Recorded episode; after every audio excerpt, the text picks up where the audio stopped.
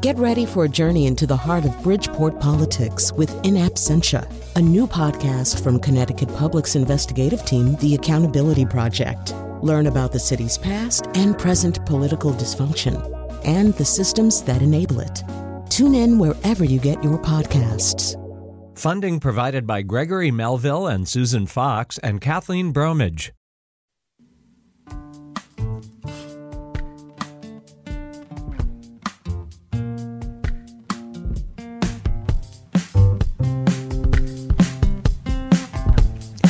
Where We Live on Connecticut Public Radio. I'm Lucy Nalpathanchel, broadcasting remotely. Governor Ned Lamont will deliver his budget address later today. Because of the pandemic, this speech is expected to be recorded and played back for lawmakers, much like the governor's State of the State address last month. And thanks to COVID 19 social distancing rules, most of the legislators will not be in the Capitol's Hall of the State House of Representatives, where they would normally gather for a governor's budget speech. Now, Lamont's two year taxing and spending plan impacts the lives of everyone in our state, from determining how much money goes to state and local services to how much everyone pays to get those services. The budget also helps determine who gets the resources and who pays for it. For more on the next two year budget, joining us on Zoom is Keith Phaneuf, state budget reporter at the Connecticut Mirror. Keith, welcome back to the show. Thanks so much for having me. And our listeners can join us as well. Find us on Facebook and Twitter at Where We Live. It's going to be a long day for you. Do you expect any surprises when the governor releases his budget, Keith?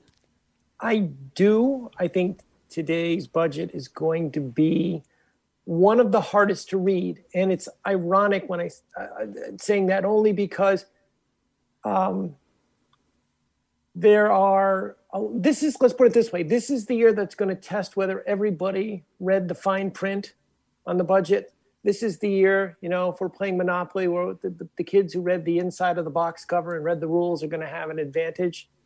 Um, because of the pandemic and how it's affected state finances over the past 12 months because of the potential for President Biden and Congress to send billions of dollars on to the states, um, a lot can happen. So originally there was a bigger deficit expected over the next two years, and now our current budget has a small surplus. How did we get here beyond uh, the federal stimulus, Keith?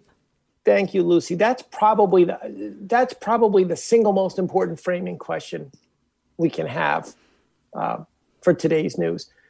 We know what everybody was expecting back in the worst of the pandemic in late April and early May.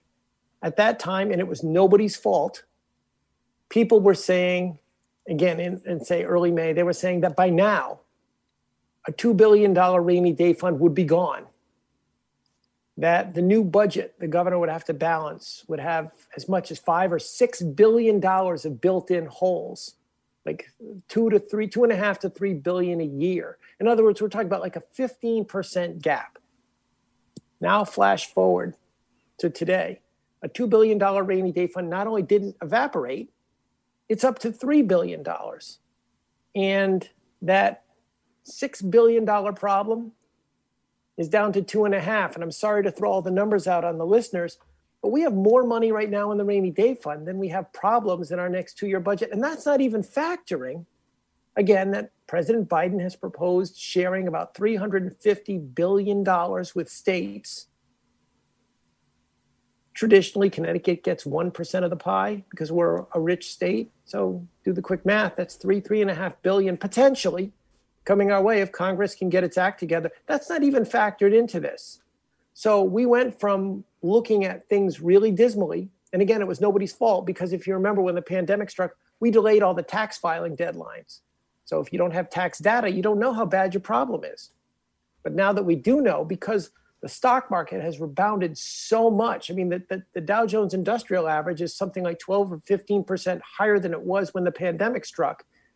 Um, Connecticut's got all kinds of options. Hmm. It's an interesting turn of events for the state, Keith. Do you anticipate... And I should have added, Lucy, I'm sorry, in the short term, let's not, let's, before we all get too, too happy, I'll throw one last number at you. We have more than $90 billion of long term bonded and pension debt.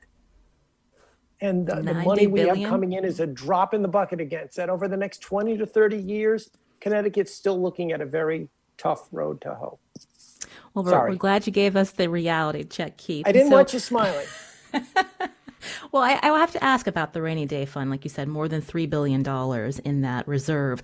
So do you anticipate the governor will use some of that in his budget proposal?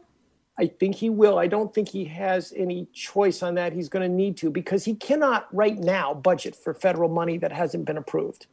You you, you don't want to you don't want to gamble. But if that money does come down, I interviewed um, Senator Murphy, Chris Murphy, earlier this week, and he had said, "Look, I think it's you know it's at least a 50-50 chance, and I think we've got to come through." Um, then what happens? Say that money comes down in April or May then the real debate starts. Do we simply take the money we took out of the rainy day fund to balance the budget? And do we put it back in? Because we've got federal money that can do the same job? Or do we take the, the federal money, which we've got to spend, which is again potentially as much as the rainy day fund or more? And then do we take some of the rainy day fund and help what a lot of uh, the governor's fellow Democrats want to do? They want to help small businesses, school districts, nursing homes, social services, other healthcare providers. Um, there are a lot of people who've been really hurt by the pandemic, and we've been saving a lot of money while the pandemic's been going on, a lot of state dollars. You're hearing Keith Phaneuf again. He is a reporter for the Connecticut Mirror, state budget reporter, as the governor is getting ready to release his next two year budget proposal today. Uh, Keith, I wanted to ask you, and you've covered this in your stories for the Connecticut Mirror, how does the governor's emergency powers impact this budget session coming forward in front of the legislature, as well as you know how this federal money will be spent? That's another crucial point. The governor's emergency powers were extended by the Democratic majority over Republican objections until mid April.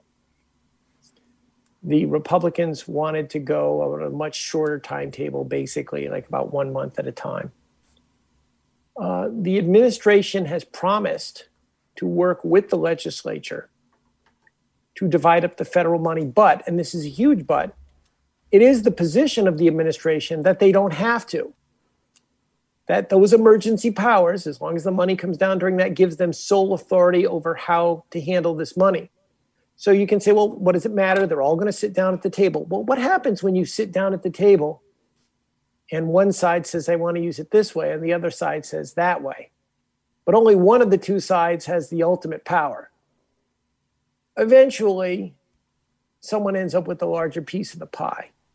Um, so that's gonna that's gonna potentially have a huge effect on how how the budget's done. The other thing is the governor has some real leverage because of the spending cap, which is kind of wonky and kind of tricky.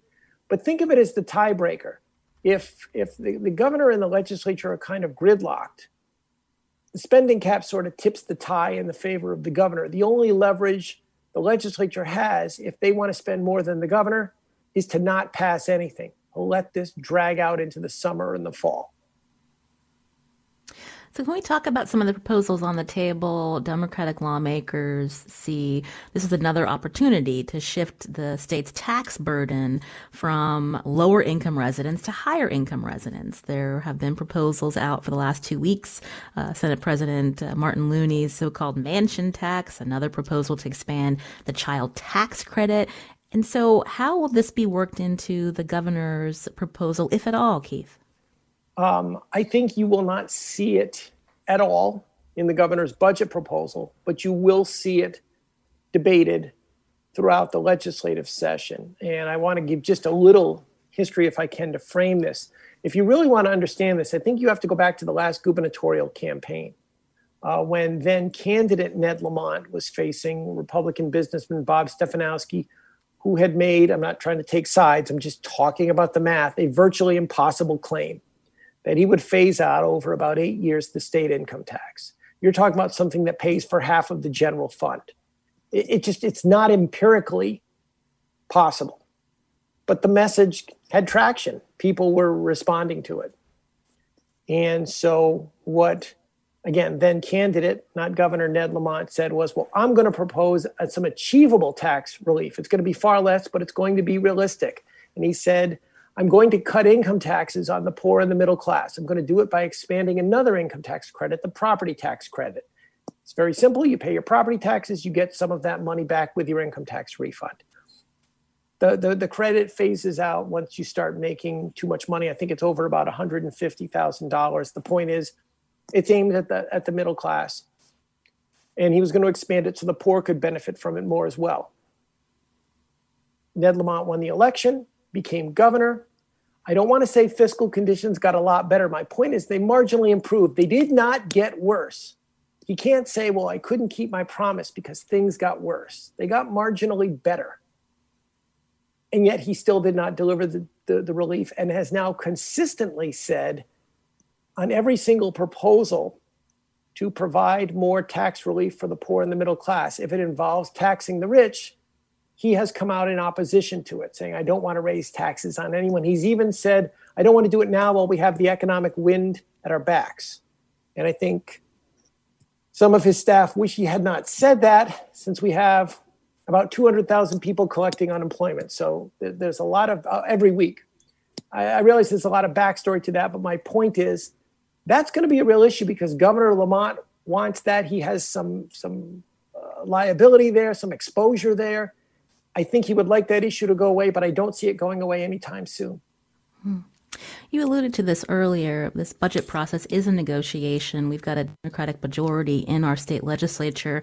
So, how much of this uh, budget uh, negotiating in the next few months, you know, do they really need to follow some of the proposals that the governor has put forth? Can they do their own thing?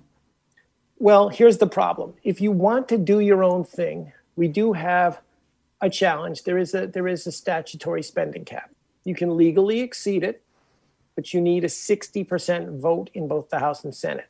I think Governor Lamont would veto that, which means then if you want to override a veto, even if you're willing to get into a political fight, and I don't think leadership wants to do that, then you've got to have a two thirds vote. But there is something the rank and file can do. They can simply not send a budget. They get every time leadership negotiates with the governor and comes back to the rank and file and says, you know, this is what the governor is willing to give us. And if the rank and file feels it's not generous enough, if it does not provide the relief they're looking for, they can say, sorry, please go back to the drawing board and start all over again. Um, the reason the spending cap is, and again, I should tell people the spending cap is designed to try to keep the growth in about 70% of the state budget. That's that's how much is subject to the cap. We don't count payments on our bonded debt. Uh, we don't count some of the money we set aside to put into the pensions. We don't count federal grants, but the rest of the, uh, of the budget subject to the cap. And we try to keep the growth of that capped area in line with the growth in personal income. And we're talking then about less than 3% growth over the next two fiscal years. Um, that's that's going to be very hard i think for some people to live with. But if you want to go around that there's really no way to do it without the cooperation of the governor. And if he doesn't give it the only thing again the legislature can do is not cooperate back and not send a budget to him and, and try to find ultimately some middle ground later in the summer or in the fall now, if the governor is not open to taxing the wealthy, um, increasing the taxes on the wealthy, what does this mean for other revenue opportunities like online sports betting or recreational marijuana, Keith? Well, I think those. Well, I mean, one thing we should clarify on sports betting, and, and this doesn't contradict anything you said, just want to build upon it. Sports betting was, was legalized by the court decision. The question is simply is whether Connecticut is going to set up a mechanism to manage it. So it's already going on, and I think you will see that passed. And I think there's a very good chance you will see marijuana passed. But just to give people some idea, remember I said the income tax raises about nine and a half, ten billion dollars a year. With marijuana, the first year you might be talking about seventy million dollars. Um, in other words, a, a, very, very, I mean, very small fraction. You're not even talking about 1% of what the income tax brings in. And sports betting would be less than that. Um, nobody's going to turn that money down. I think that, again, there is a good chance that they'll pass. But in terms of uh, solving Connecticut's long-term budget challenges. Um, it's it's kind of like taking a penknife to a tree, a big tree stump you have in the backyard. Um, you're not going to make a lot of progress. You mentioned $90 billion of long term liabilities that Connecticut still needs to grapple with. I'm wondering if you can talk about what this means for the state workforce in the next couple of years. You've, reco- you've covered that, you know, there are more that are expected to retire and how that'll impact our pension liabilities. Yeah, that's going to be an interesting thing. Keep in mind, the more people that retire, by definition, when you're working, you're paying into the pension fund. When you're retired, not only are you not contributing to it, you're drawing money out of the pension fund.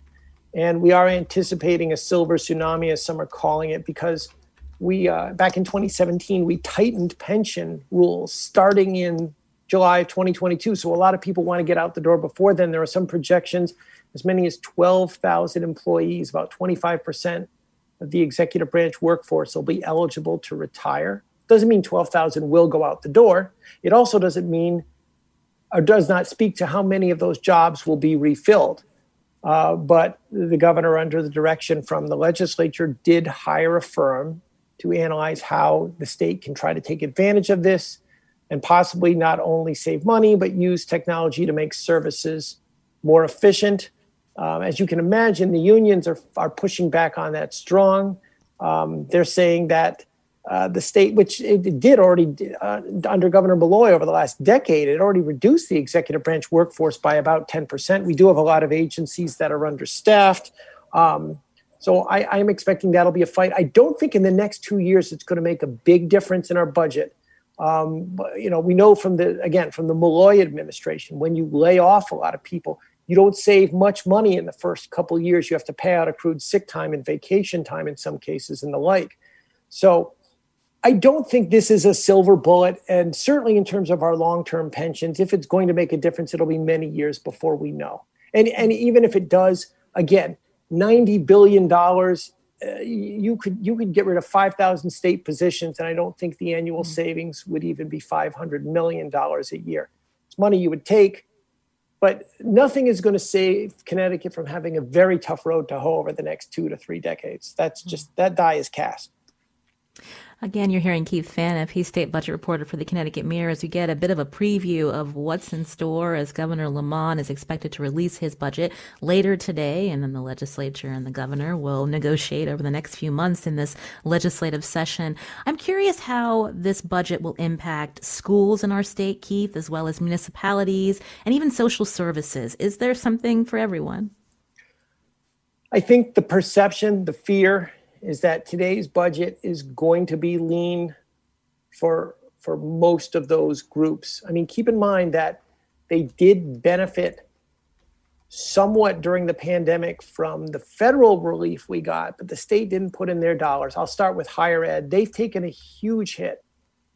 Um, they had to refund a lot of money in the spring. Uh, they have not found, uh, uh, understandably, as many students back on campus as they thought. And they still don't know over the long haul will this even have a 5 or 10% shift in student perceptions where maybe that number of students no longer want to live on campus. They said, you know, going remote wasn't that much fun, but I saved a ton of money and I'm going to keep doing it that way. I can't pass up that savings. If that happens, higher ed has some real long term problems. They've got big projected deficits over the next two years. They're going to need some assistance. Um, cities and towns and local school districts are concerned, towns estimated last summer that they were out about $400 million in revenue because of the pandemic. Some of that was just deferred. People couldn't pay their property taxes on time. Others couldn't make them. We still don't have a handle on, don't forget, Lucy, how many businesses have actually closed. We estimate there are, for example, just among restaurants, 600 restaurants that are shut down in Connecticut. How many of those are shut down permanently, though? We don't know. How many of them are going to ultimately default on their property taxes? Um, the, you mentioned Senator Looney's mansion tax. One of the things he would use that is to fund an increase in a non-education grant to cities and towns. Um, the governor has expressed some interest in increasing the non-education grants. I don't think he wants to fund it with a mansion tax. Um, but I'll remind you of one other thing. We had a big program to share sales tax revenues with cities and towns. passed in 2015 with much fanfare. Kind of poorly planned out, though, because people knew that we didn't have enough money to pay for it. It was passed in 2015. The Democratic majority campaigned on it in 2016. It wasn't really scheduled to share big money with towns, though, until 2018. By the time it was time to share the money, 300 million a year became about 30 million, and then the program was put into limbo. Governor Lamont wants to finish that off and just kill the program, and that's what I expect we're going to see today in his budget. So even if they get 100 million in non-education grants um, in the pilot system, the payment in lieu of taxes grant, they're going to lose once and for all that sales tax money. Cities and towns are probably not going to come out of this position, certainly not better than they are today, or not much better. Mm. And what about social services? Uh, the, there's so many organizations that provide critical services, especially in this pandemic. I believe the, the co-chairwomen of the Appropriations Committee, you've covered this, are saying that it's time to make them whole because they haven't gotten a lot of increases over the last two decades. Do you anticipate that Governor Lamont uh, will be able to provide a little bit more to social service organizations? Yes, but an emphasis on little very little. And and I, I do want to give the listeners some context here, Lucy, because I'm, I'm glad you mentioned this. We provide the bulk of our social services, not through state employees, but through small nonprofit community based organizations. And they can kind of get lost in the weeds, but collectively they're massive. If you think of the amount of money we spend a year on that, they are the size of the prison system, the DOT, and the DMV combined. And we're talking about services provide provided for people with um, intellectual and developmental disabilities, physical physical disabilities, people struggling with substance abuse. Um, we're talking about abused children, children with behavioral disorders. Um, these are pr- um, reentry services for, for prison inmates. Um, these are all programs that the state has always had, but we just rely on the private sector to do it uh, significantly um, more cheaply. And over the last two decades, um, we have not paid them much more than they got 20 years ago, which means once you adjust for inflation, um, they're losing a ton of money. They estimate they need another $460 million a year just to deal with that inflationary gap.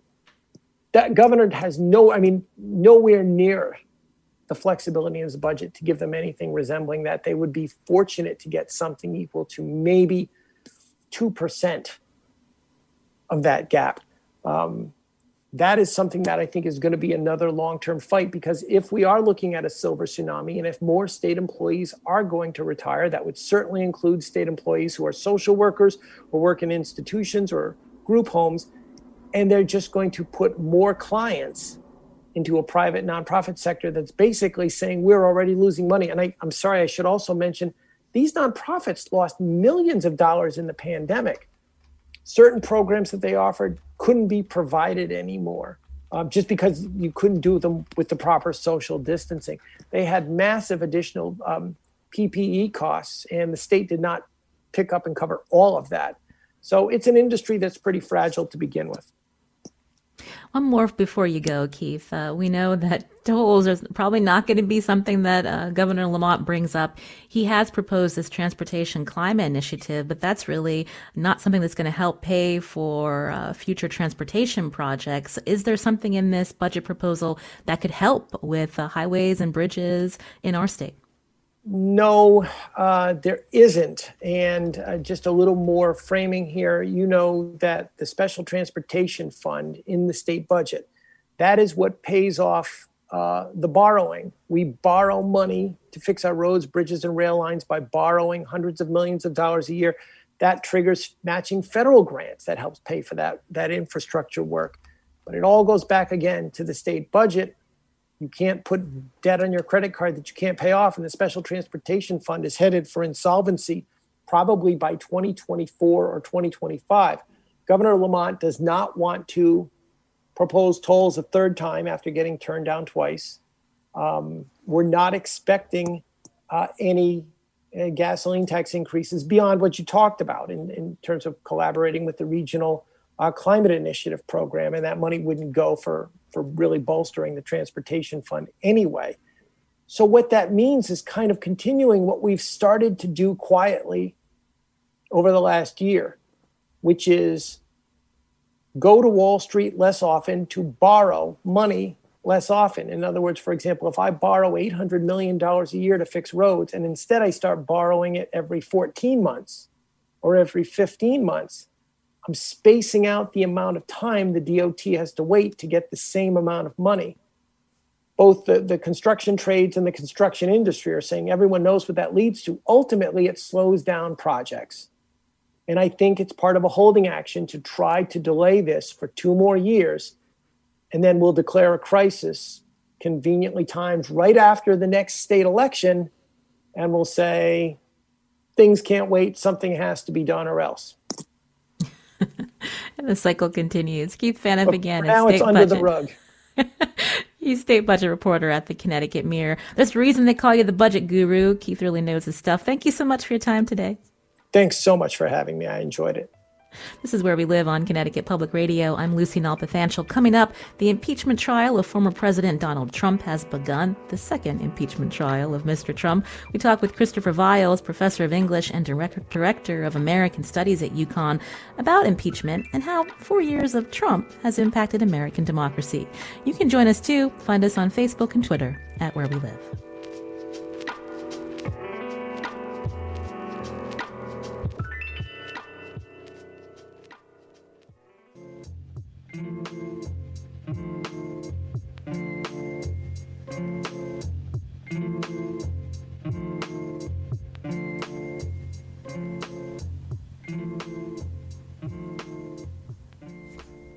This is Where We Live on Connecticut Public Radio. I'm Lucy Nalpathanchel. Joining us now on the phone, Christopher Vials, professor of English and director of American Studies at UConn. Chris, are you there?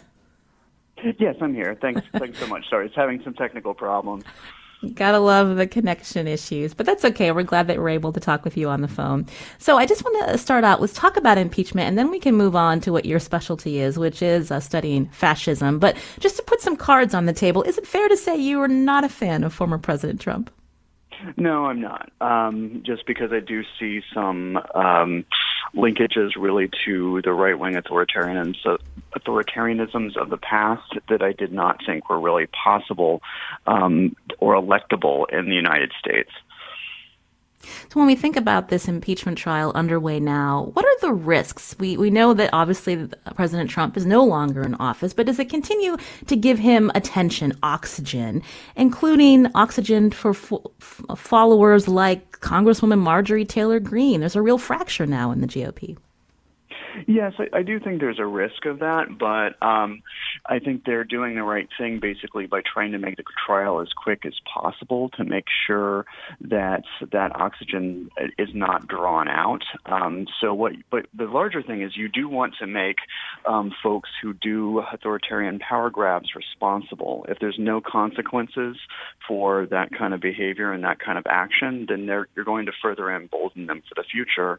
So I do strongly believe believe that there should be some consequences for that. But I think strategically and tactically, you're absolutely right, and that you do not want to draw this out too long because you don't want all attention focused on it. But just do the trial, make it quick, um, and try to make the accountability as um, cons- um, as as as thick as possible without giving too much oxygen to the process. Mm.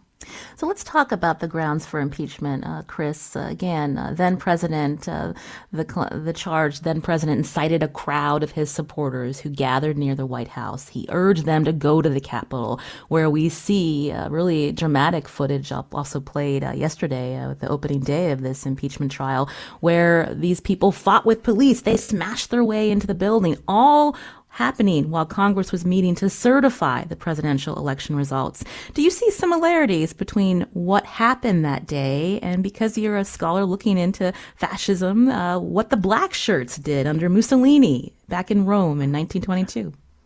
Yeah, sure. And people really kind of forget that when we're talking about fascism, the attention is all on Germany and Hitler, which was 1933. But if you back up, really the first fascist regime was Mussolini's Italy, which kind of be, first came into power in 1922. And what you see there and what people forget is that it he came to power by a process remarkably similar similar to what we saw on January 6th, which is to say, um, there was a democratically elected govern- government. The prime minister was a centrist. Um, Mussolini's fascist party, which was formed in 1921, just right a year before that, 25,000 black shirts armed with clubs marched on the Capitol, marched by the Capitol building um, in a show of force designed to intimidate the elected parliament. And Italy was a constitutional monarchy at the time, and the king basically just bowed to press pressure. Victor, King Victor Emmanuel essentially just said, "Okay, Mussolini, come on in. Um, you can. I'll dissolve par- Parliament. I'll make you prime minister." And the rest is history. He he didn't be, become a full-blown dictator immediately, but within three years, he had consolidated his power. So, um, you know, there. But even there, it's kind of striking that even the black shirts had enough sense of decorum not to actually enter the building. so even they didn't actually march through the buildings, but um, it was a show of force, an armed show of force, and the state at the time just caved. So um, yeah, there there is there is some parallels. I mean, and that's that's the larger parallel I kind of see is that though the an impeachment um, the opening kind of case right was the video um, that, that the Democrats showed of the folks breaking into the Capitol, and I think in certain ways that's more effective than anything else that came up, out after that with their arguments because really you see that a bunch of guys breaking into the Capitol to overturn a Democratic election is exactly what it looks like. These are folks who just did not like the results of an election and tried to overturn it by force and violence. And that needs to be taken care of at all levels. So you think that this riot was a serious attempt to overthrow our government? Sure. Yeah, absolutely. I hmm. mean, it. But unlike the past, it wasn't.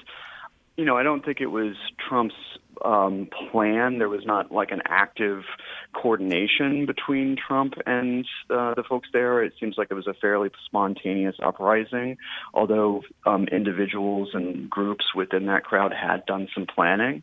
It wasn't a concerted coup attempt, but the effect was the same. The effect was to, by force, try to um, intimidate um, democratically elected fi- officials, and possibly, um, if we take seriously things like gallows being erected outside of the Capitol, to actually murder some of these folks. So yeah, I mean, I think that's something that we should all take extremely seriously, and the folks who did that should face some real consequences. Mm. Speaking of consequences, you know, right now it doesn't look like there will be enough Republicans that will vote uh, to that that uh, Mr. Trump is guilty of this charge of inciting an insurrection. And so, what do you think the consequence of that will be, even after this trial is over, if they don't have the votes? Um, because part of it is making sure that Mr. Trump doesn't run again. Yeah, I mean, I, it, it doesn't look like they're going to be able to bring a conviction against Trump. I mean, I don't, I don't have a crystal ball, but it just doesn't seem like the the electoral math is there for them to get the votes for that. But I think it's what they do need to do is at least try, which they're doing, and they do, do need to get this over quickly. But I don't think Trump's uh, legal troubles are going to be over after this. I mean, there's the tax fraud issues in the state of New York. Um, there's the stuff that he's kind of facing with the Secretary of State in Georgia. I mean, another you know analog to Italian history here is, is also not just Mussolini, but Berlusconi, who is a mm-hmm. man in certain ways very similar to Trump, who shortly after um, he left office was kind of led away in handcuffs, right? So it's it's possible that other other issues at the state level that don't necessarily deal with authoritarianism might actually come to haunt him. Just kind of classic, simple corruption issues. You're hearing Christopher Vials here on Where We Live, professor of English and director of American Studies at UConn. He's the author of Haunted by Hitler, Liberals, the Left, and the Fight Against Fascism in the United States, and co-editor of the U.S. Anti-Fascism Reader. You can join us, 888-720-9677, or find us on Facebook and Twitter at Where We Live. Can you talk more about the Berlusconi uh, comparison and when we think about this idea of a comeback for Mr. Trump?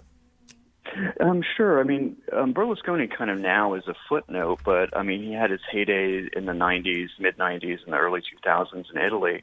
But the parallel really was that you have this kind of right wing media playboy who's very id driven, who's a rich man, who kind of plays a rich man on TV, who's surrounded by models.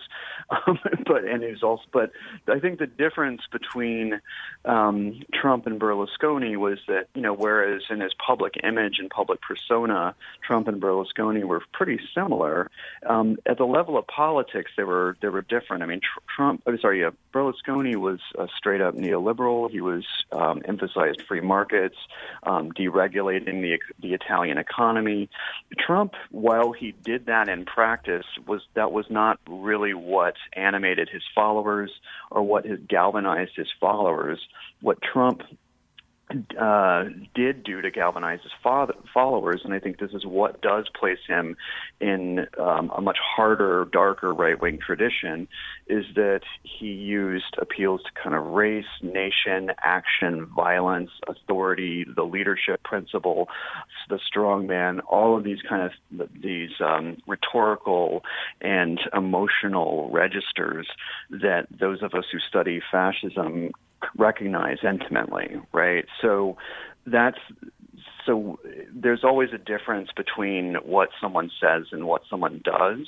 And in Trump's case, it really is kind of what he says that make puts him more in that kind of very dark right wing authoritarian tradition, um, you know, to less so than the actual policy he created.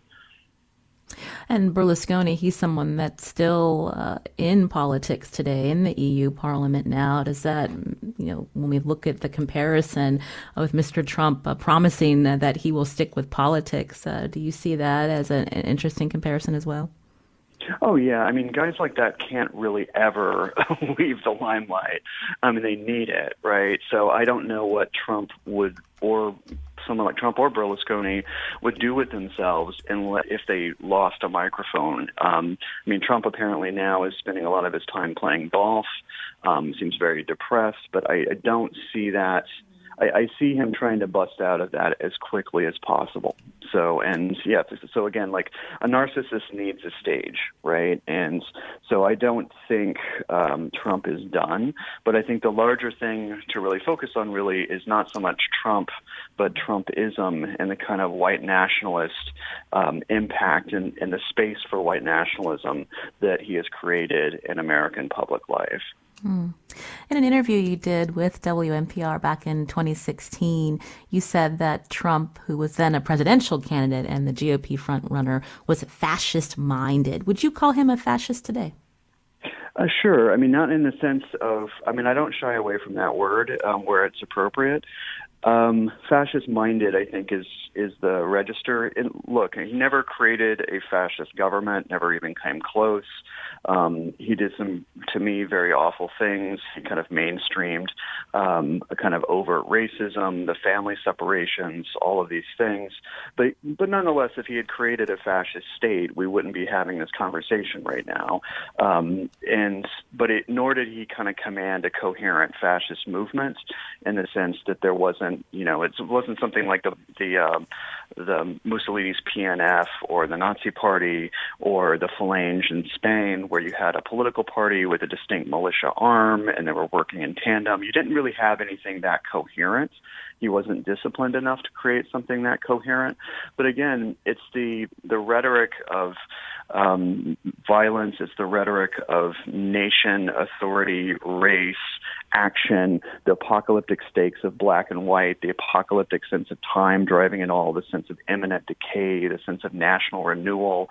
Um, all of these things are, are, are things that kind of place him within that tradition um, psychologically and rhetorically, even though in impact he wasn't really able to transform the institutions along those lines. You can join our conversation 888-720-9677 as we talk to Christopher Vials, professor of English and director of American Studies at UConn, co-editor of the U.S. Anti-Fascism Reader. Again, you can also find us on Facebook and Twitter at Where We Live. Uh, Alex is calling in from Avon. Alex, go ahead. Oh, hi, Lucy. Thank you so much. So uh, I think the media is really getting this all wrong. These people were not, fi- the mob was not fighting to overturn an election. They were fighting because they were lied to, and they were told that their country had been stolen from them. Now, anyone being told that would have fought tooth and nail to get their country back. That's what's really going on here. And I think every media account is that they, they're trying to overturn a democratic election. That's not what happened. That's not what happened. Uh, it, it, they, they were fighting to save nation that they felt was stolen from them. Mm. So that's, but they that's, were, I yeah. just want to make but the symbolism of the fact that they were doing that uh, on the day when Congress was meeting to certify an election that, again, as Alex mentioned, uh, these people felt was stolen from them because they were lied to. I'm wondering, Christopher, if you could, could respond to our caller. Yeah, I mean, I, I think Alex raises an important point um, in the sense that um, these folks were not philosophically rejecting democracy, right? So they weren't. It wasn't like Hitler and Mussolini and some of these folks who philosophically rejected the very principle of democracy. Um, but that said, that's I still don't. Um, that still doesn't really kind of cause me to backtrack from what I said earlier about them trying to overturn a democratic election because folks who do engage in that behavior always think the election is illegitimate. They always think the the uh, power was stolen from them on some level. Now the um, the valences of that might be a little bit different, um, but the effect is really the same. Um, and there's corollaries not to fa- just to fascism, but in a lot of Latin American dictatorships um, and a lot of Latin American struggles over democracy too you do see kind of um, folks trying to overturn an election by force, and it is oftentimes driven by this idea. It's generally always driven by the idea that they're trying to take back the nation that was stolen from them by force and violence. And yes, I guess it's it does make somewhat of a difference that they're not philosophically rejecting democracy, and that's something that's really important to think about in the American case. Um, particularly is that the United States does have um, a tradition of racialized democracy, right, where um, voting and citizenship rights is defined by whiteness. It's also defined historically by exclusions. And so um, when you when you have people kind of try to take over a capital in the name of, you know, taking back an election, they're trying to also kind of take it back on some level through this history of a limited franchise, right? And so on some level in the United States with, you know, it's kind of a history of a racialized and kind of incomplete democracy, um, oftentimes the authoritarian upswings and the up, authoritarian swells are going to be based on restoring democracy in the name of democracy that is quite limited, right, in scope, and it follows a much more kind of limited um, like racial franchise that you had in the past. And it's it's striking when you see those videos that there's almost all of these folks are white guys, almost all of them. I'm almost every last one. And so, I mean, I think we do need to kind of keep that angle in mind as well. Uh, when we think about uh, this damage to democracy for all the the factors that you have raised, but also the distrust in the institutions of our country, the fact that those who disagree or do not support uh, Mr. Trump, uh, his supporters see those that don't support Trump as enemies of the people. We heard that rhetoric. Uh, how damaging is this moving forward? Again, Mr. Trump is no longer in office, but what does that mean for our American democracy, Christopher? Yeah, I mean it's not great. I mean it's it's not unprecedented, um, but it's but it's also not great. I mean you basically have a, a you know that I think that's part of the problem too is that once you kind of ramp up the rhetorical stakes as Trump did to show that your enemies are not even human, um, you do create a toxic politics. I mean, I think if if you listen to some of the right wing radio and if you listen to kind of the narratives, even that Trump was putting forward, it's not that the Democratic base were just folks who disagreed with him. At a certain point, if you were a Democratic voter or if you were, uh, you know, not part of his base, there's a certain level you are not even fully human in his eyes. And if you start to actually have a whole media apparatus that puts that out consistently and consistently and consistently, then um, you're going to have also the the flip side too is that the other side also is going to start saying, okay, well,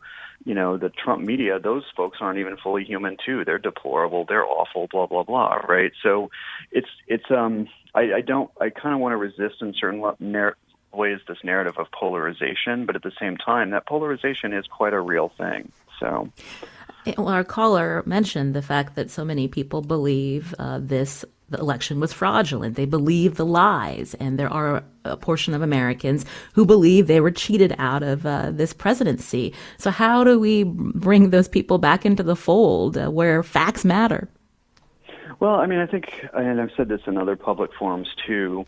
Um, people need to see that a sane, rational politics actually works and delivers the goods. As crass as that sound sounds, I mean, if you look at kind of you know Western Europe after World War II, um, you had a stable democracy with a rising standard of living um, for most people, working people particularly. And in that environment, you really didn't have a good space for fascist movements to flourish. Um, but if we do have um, an economic structure where even Democrats basically kind of cave to the demands of you know elites and things like this, and don't really deliver on any kind of promises to people, and, and working people do not see their daily lives changing one bit, then there's a, a lot of folks, and middle class people don't see their their lives changing one bit. There's going to be a lot of folks who get soured and gets kind of cynical on the whole principle of, of democracy. So I think if if movements um, on the ground can keep pressuring um, Democrats to make changes that affect working people's lives, whether it's health health care or expanding health insurance coverage or what have you, or the elimination of student debt, if they can deliver on something that makes people's lives better, then they suck the oxygen away from those who would want to bring in a toxic politics. Christopher Vials, again, is professor of English and director of American Studies at UConn. He's the co editor of the U.S. Anti Fascism Reader and author of Haunted by Hitler Liberals, the Left, and the Fight Against Fascism in the United States. Christopher, thank you for joining us today. We appreciate it. Thanks for having me on. Today's show is produced by Matt Dwyer. Our technical producer is Kat Pastor. Coming up tomorrow on Where We Live, plumbers and electricians are essential workers with well paying jobs, yet skilled trades face worker shortages and struggle to recruit young people. On the next Where We Live, we talk about vocational education. Do you work in a skilled trade? We want to hear from you. That's tomorrow. I'm Lucy Nalpathanchel. Thanks for listening.